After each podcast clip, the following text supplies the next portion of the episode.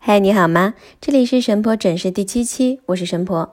今天有朋友问啊，《金瓶梅》里有什么最好吃啊？最谈不上，只记得一根柴火猪头肉。我现在在扬州吃三头雁、鱼头、狮子头和猪头。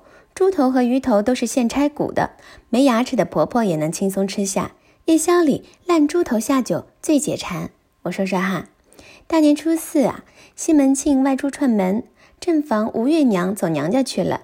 孟玉楼、潘金莲、李瓶儿三个好姐妹在家下棋赌钱，李瓶儿输了五钱银子，买了一个猪头、四个猪蹄、一坛酒，让善于烧猪头的下人宋惠莲烧了下酒吃。这宋惠莲的小脚啊，其实比潘金莲的还要迷人。西门庆在藏春屋里反复把玩过，也是赞不绝口。另外，他还能只用一根柴火炖出美味的猪头肉。打秋千的时候，能够飞到半云天里去，露出鲜艳的内裤。凡此种种，都显示他胜潘金莲一筹。哎呀，逗得不行不行的！哎，跑题了啊，我们聊吃的。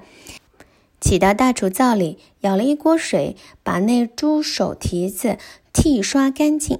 只用一根长柴禾安在灶内，用一大碗油酱并茴香大料拌得停当，上下锡鼓子扣定。锡鼓子就是明清时期的一种锡锅，有厚重的上盖，盖子和锅扣严实了，就像现在的高压锅一样。一个时辰。把个猪头烧得皮脱肉化，香喷喷，五味俱全。将大冰盘盛了，连姜蒜碟儿用方盒拿到前边李瓶儿房里，旋开金华酒来。高压锅煮肉啊，只加酱料拌匀，不加水，肉香味不会流失，而且烹饪时间够短，只用火慢炖即可，所以才能只用一根柴禾。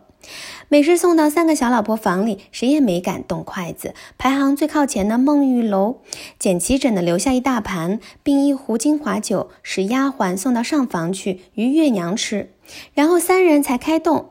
吃到中途，大厨宋惠莲来问：“味道还行吗？”“很不错，辛苦你了，赏你一大盏酒，一碟肉下去吃吧。”这种女人间分享的融洽，确实是男女关系给不了的。男人分着吃就扎心又恶心，猪头肉分着吃，好吃又暖心哦。有困难请我吃饭哈。